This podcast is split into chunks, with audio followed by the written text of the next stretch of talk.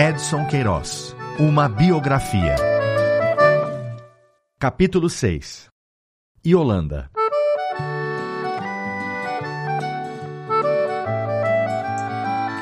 Aos 20 anos, Edson aposentou a bicicleta prateada e comprou o primeiro carro, que apelidou de Bonifácio. Nome que soava pomposo e, ao mesmo tempo, um tanto quanto irônico, como convinha ao proverbial senso de humor do dono. Numa cidade cuja população dobrara de tamanho em apenas uma década, atingindo então a marca de 200 mil habitantes em decorrência do êxodo rural, ele era um dos únicos 800 proprietários de automóveis de toda a fortaleza. Tratava-se de uma prerrogativa compatível com os novos encargos profissionais do rapaz. Promovido a sócio da Genésio Queiroz e Companhia, iniciara com uma participação de 5% na empresa, mas o êxito na aventura de contratar cargas de açúcar sem a devida cobertura de seguro o alçara à condição de detentor de 30% do negócio paterno. Para driblar as restrições do racionamento de combustível instituído pelo governo federal devido aos esforços de guerra, Edson licenciou o veículo como carro de praça.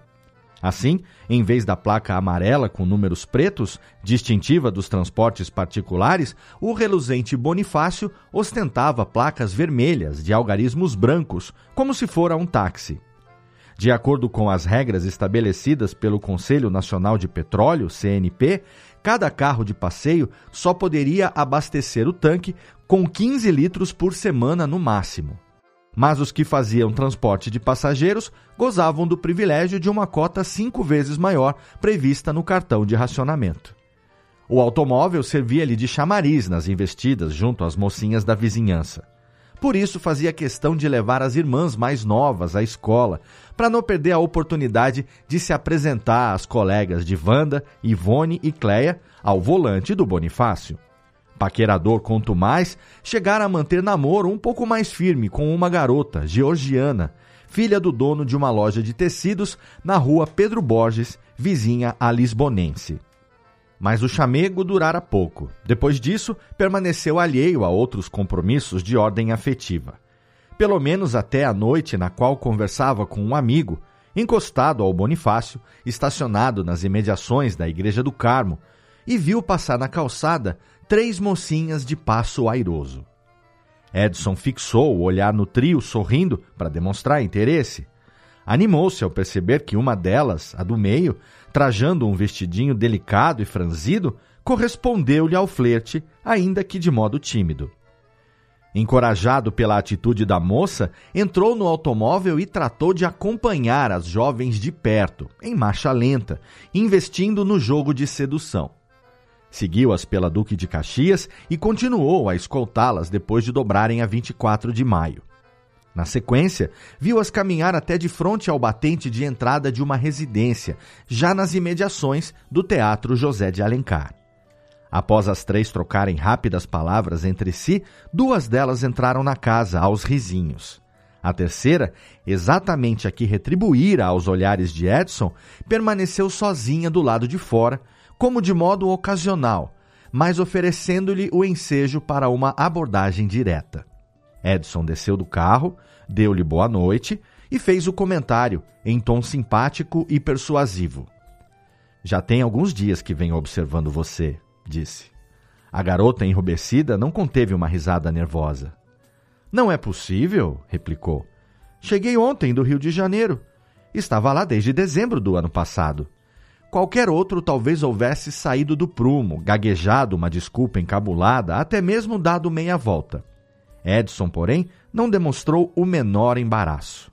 Persistiu na abordagem, não obstante a gafe inicial. Como é o seu nome? indagou sem cerimônias. Quero vê-la amanhã. Posso ir à sua casa? ousou. Tamanha autoconfiança parece ter impressionado a moça. Sim, espere-me às 19 horas na Praça do Carmo, respondeu após dizer que se chamava Yolanda. Ela havia completado 16 anos e jamais tivera namorado. Yolanda Pontes Vidal nascera em uma família católica que costumava ir à missa todos os dias, sem faltar a nenhuma das celebrações matinais da Igreja do Carmo às seis horas da manhã. Em casa, assinava-se o jornal O Nordeste, veículo de linha editorial conservadora, mantido pela Arquidiocese de Fortaleza e ligado à ala mais tradicionalista do catolicismo local. A mãe, Maria Pontes, tão logo voltava da missa, oferecia café com pão às pessoas carentes que viviam nas imediações da sua residência, um casarão avarandado na esquina da Barão do Rio Branco com a Clarindo de Queiroz, em frente à Praça do Carmo. Aos sábados, sempre preparava cinco bolos, mas apenas um deles destinava-se aos de casa. Os outros quatro eram doados para religiosos. O primeiro ia para os capuchinhos, o segundo para os beneditinos, o terceiro para o padre mentor da União dos Moços Católicos e o quarto, enfim, para o pároco da Igreja do Carmo. Pelo lado materno, Yolanda descendia de uma tradicional família de políticos e grandes proprietários de terra da região norte do Ceará, os Ferreira da Ponte. A mãe Maria era irmã do todo-poderoso coronel João Pontes, ex-prefeito da cidade de Massapê e ex-deputado constituinte em 1934, eleito pela Liga Eleitoral Católica. A cada ano, as festas de aniversário do tio de Holanda eram celebradas pela sociedade local como um prodigioso acontecimento. Os seus amigos, para testemunhar-lhe o apreço em que o tem, promoveram no palacete de sua residência um animado baile, ao qual compareceu o que a cidade vizinha tem de mais digno no seu meio social. Chegava a noticiar em primeira página o jornal A Imprensa, de Sobral. O pai de Yolanda, Luiz Vidal, tinha origem mais modesta, mas logo ascendera socialmente. Começara como comerciante de tecidos no pequeno distrito de Estreito, em Santana do Acaraú, município a 228 quilômetros de Fortaleza. Mudara-se para a capital em 1924, quando fundara, em sociedade com o cunhado João Pontes, o armazém Pontes e Vidal, que exportava couro para as principais cidades do país. Morrera, contudo, em 2 de janeiro de 1938, com apenas 49 anos, vítima de apendicite, a mesma doença que lhe levara um filho de apenas 3 anos de idade, nove meses antes. Órfã aos 9 anos de idade, Yolanda cresceu sob os cuidados da mãe, desfrutando da proteção, influência e conforto da família Pontes, ao lado das irmãs mais velhas, Dagmar e Zilmar, e do caçula da família, José Maria aluna do colégio de Nossa Senhora do Sagrado Coração das Irmãs Doroteias, era a típica moça prendada e bem-nascida da época. Sabia tocar piano e colecionava sonetos recortados das páginas do Nordeste, que depois colava em um álbum e aprendia a declamar de cor. A rigidez da educação católica não impedira um certo cosmopolitismo na formação da garota. Todos os anos, a família dava-se ao luxo de passar as férias na então capital da República, o Rio de Janeiro, hospedando-se no suntuoso Pax Hotel, na Praia do Russell, um grande e belíssimo edifício de 12 andares no melhor local da cidade, o mais moderno e confortável hotel do Rio, segundo os anúncios publicados nos jornais cariocas. De lá, sempre esticavam para uma temporada na aristocrática São Lourenço, cidade mineira famosa pelas estâncias hidrominerais. Em Fortaleza, a vida social familiar também era intensa. A mãe costumava convidar músicos e intelectuais para saraus domésticos, nos quais era frequente a presença do pianista Mozart Ribeiro e do poeta Pierre Luz, parceiros na autoria de valsas e modinhas que as filhas da anfitriã, Yolanda e Dagmar, executavam ao piano para o deleite de uma seleta assistência de convidados especiais. Uma dessas músicas, Saudades de Vidalzinho, era uma homenagem ao falecido filho de Maria Pontes.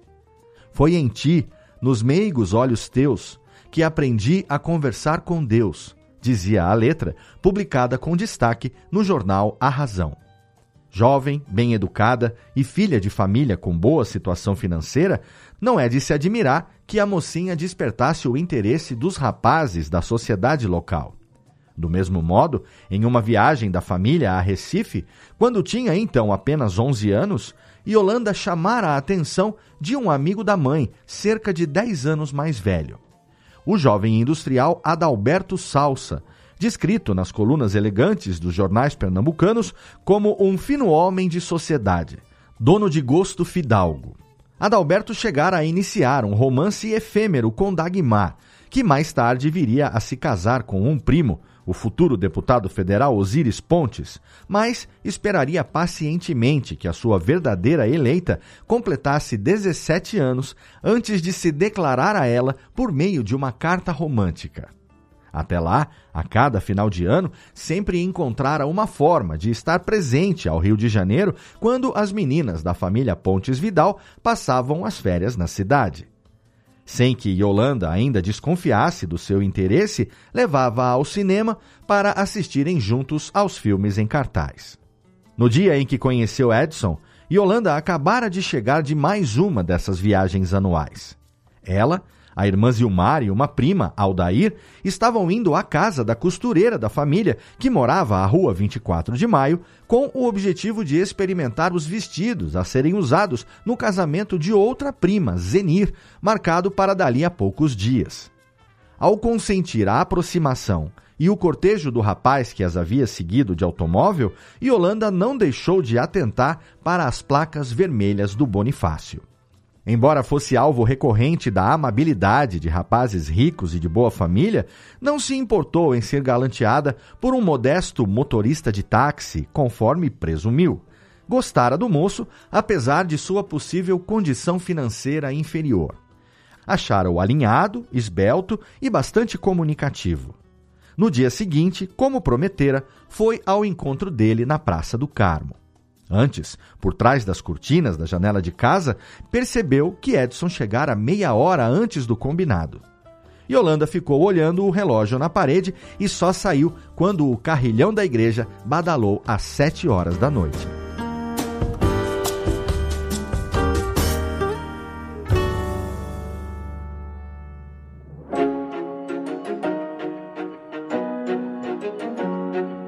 Na verdade, Edson já começara a faturar um bom dinheiro por conta própria. Além dos ganhos decorrentes da sociedade com o pai, pusera em ação algumas iniciativas particulares que vinham lhe proporcionando significativa margem de lucro. O método mostrava-se infalível. Pela imprensa, acompanhava os anúncios dos leilões oficiais da alfândega para arrematar grandes lotes de mercadorias confiscadas pela inspeção aduaneira, adquirindo-as assim com preços bem inferiores aos de mercado. Selecionava e levava para casa carregamentos inteiros de produtos importados de grande valor e de expressivo apelo de consumo, relógios, joias, louças, rádios, panelas, tapetes, canetas, roupas, máquinas fotográficas e bebidas finas, revendendo-os para o círculo íntimo de amizades. Capitalizado progressivamente a cada nova operação, em pouco tempo construiu uma extensa carteira de clientes fixos e esporádicos, ampliando os contatos e o circuito de potenciais interessados. No encontro com Yolanda, quando lhe contou que não era chofer de praça, mas um auspicioso negociante, filho e sócio do rei do açúcar, ela achou graça do mal entendido. Era bom de papo, simpático, adorava uma prosa. Recordaria Yolanda em seu livro de memórias, Momentos. Os dois conversaram sem parar até nove horas e iniciaram o namoro naquela mesma noite, sentados em um banco da praça mas ela só permitiu se deixar roubar o primeiro beijo no braço depois de um mês de romance. Eu era tão ingênua que fiquei apavorada, com medo de ter engravidado, contaria. Quando a filha comunicou-lhe que estava apaixonada, Dona Maria Vidal decidiu recorrer a um amigo de confiança para investigar quais eram as verdadeiras pretensões e a real situação do candidato a genro, que logo soube ser filho de um comerciante da Conde D. O responsável pela diligência foi o empresário Aprígio Coelho, dono da loja Aciarense, a mais chique entre todos os estabelecimentos do quarteirão sucesso da cidade. Era lá, na casa que anda na frente da moda, conforme dizia o slogan, que a mãe de Yolanda comprava os tecidos finos para a confecção dos vestidos das filhas. Incumbido da missão pela amiga, Aprígio fez uma visita à residência de Genésio Queiroz, que a essa altura já havia mudado com a família para uma casa ainda mais confortável, na Avenida Dom Manuel, 566. Mas o fato de ser um comerciante de secos e molhados, em uma cidade na qual o poder político e o relevo social ainda derivavam da posse de grandes extensões de terras agrárias, colocava-o em posição socialmente secundária. Aprígio indagou a Genésio se o filho mais velho, que andava fazendo a corte a uma das meninas da dona Maria Pontes Vidal, era honesto e trabalhador tinha boas intenções para com a moça e, principalmente, estaria em condições de, dali a algum tempo, sustentar um lar de forma conveniente e digna. Meu filho só tem 20 anos, ponderou Genésio, mas, se ele quisesse, hoje mesmo já teria condições de sustentar não só uma, mas três casas inteiras, respondeu. Menos de dois meses depois, ao saber que o pretendente pernambucano enviara uma carta sentimental para Yolanda, Edson foi tomado pelos ciúmes. Depois de rasgar a correspondência em pedacinhos, comprou uma aliança e de imediato pediu a Dona Maria Pontes Vidal a mão da namorada em casamento. Ficaram noivos em 18 de abril, o que os autorizou a passearem de mãos dadas pela Avenida Duque de Caxias, no trajeto entre a Igreja do Carmo e a Igreja do Coração de Jesus, quatro quarteirões de distância uma da outra. Todos os dias, perto do final da manhã, Edson fazia uma pausa no trabalho e seguia até o jardim de casa, mantido pela avó, Dona Herminda. Lá colhia um buquê de bogari, flor muito branca e perfumada, para depois lançá-lo sobre a calçada em frente à casa da noiva. Fazia isso pontualmente, sempre às 11 horas. Depois, acionava a buzina do carro e esperava que Yolanda recolhesse as flores enquanto trocava acenos e sorrisos com a bem-amada. De vez em quando, os dois podiam ir ao cinema, na companhia de Dona Maria, bem entendido, ocasião na qual o enamorado Edson enfim se permitia a prodigalidade de comprar entradas para o requintado Cine Diogo. Mas era a sogra quem escolhia pessoalmente os filmes, baseando-se nas recomendações da coluna especializada do jornal O Nordeste, assinada pelo crítico Luiz Sucupira. Sobre, por exemplo, uma aventura na Martinica, To Have and Have Not, em cartaz naquele ano em Fortaleza, filme baseado no livro homônimo de Ernest Hemingway, roteirizado pelo escritor William Faulkner e estrelado pela dupla romântica Humphrey Bogart e Lauren Bacall, escreveria o crítico. Recomendado apenas para adultos de critério formado.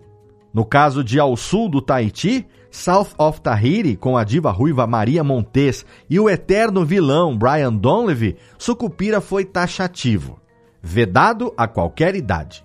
Para a Gazeta Conservadora, os produtos da sétima arte eram, em geral, um perigo, de acordo com o que pregava a encíclica Vigilante Cura, assinada pelo Papa Pio XI em 1936 arrastam a mocidade para o caminho do pecado, pois constituem a glorificação do vício e das paixões.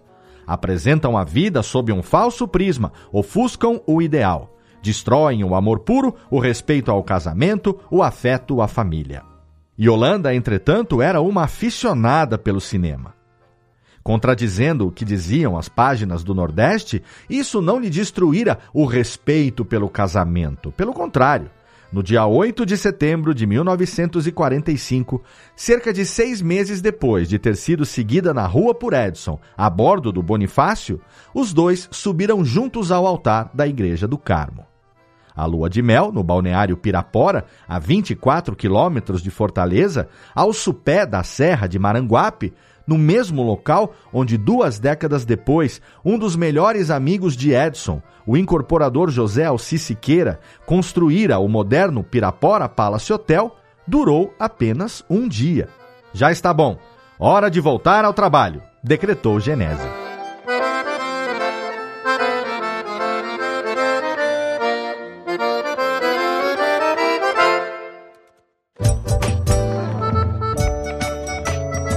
Edson Queiroz, uma biografia é a adaptação em áudio do livro escrito por Lira Neto e lançado pela Bela Editora. Narrado por Léo Lopes e produzido em 2023 pela Radiofobia Podcast e Multimídia. Ouça todos os episódios no seu agregador de podcast preferido.